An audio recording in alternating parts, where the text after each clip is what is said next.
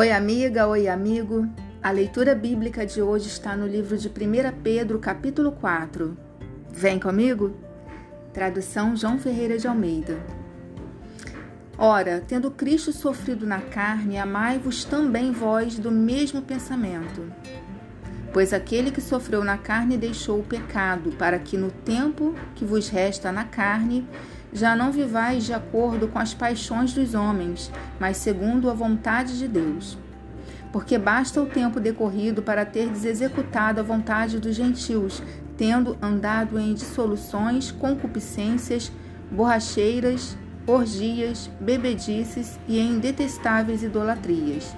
Por isso, difamando-vos, estranham que não concorrais com ele com eles ao mesmo excesso de devassidão, os quais hão de prestar contas àquele que é competente para julgar vivos e mortos, pois para este fim foi o evangelho pregado também a mortos, para que mesmo julgados na carne segundo os homens, vivam no espírito segundo Deus.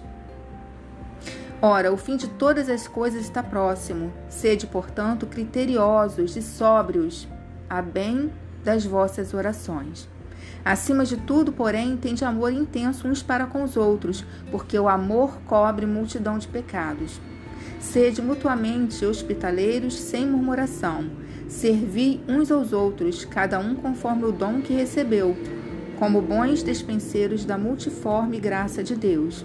Se alguém fala, fale de acordo com os oráculos de Deus. Se alguém serve, faça-o na força que Deus supre, para que em todas as coisas seja Deus glorificado por meio de Jesus Cristo, a quem pertence a glória e o domínio pelos séculos dos séculos. Amém.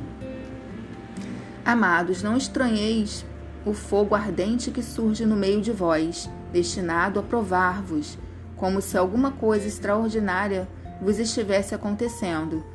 Pelo contrário, alegrai-vos na medida em que sois coparticipantes dos sofrimentos de Cristo, para que também na revelação de sua glória vos alegreis exultando.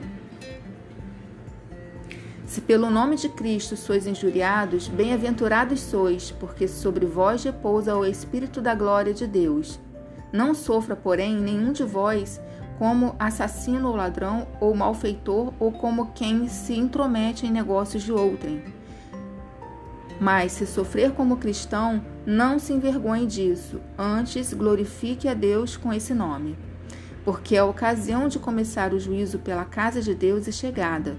Ora, se primeiro vem por nós, qual será o fim daqueles que não obedecem ao Evangelho de Deus? E se é com dificuldade que o justo é salvo, onde vai comparecer o ímpio? Sim, o pecador. Por isso, também os que sofrem segundo a vontade de Deus encomendem a sua alma ao fiel Criador na prática do bem.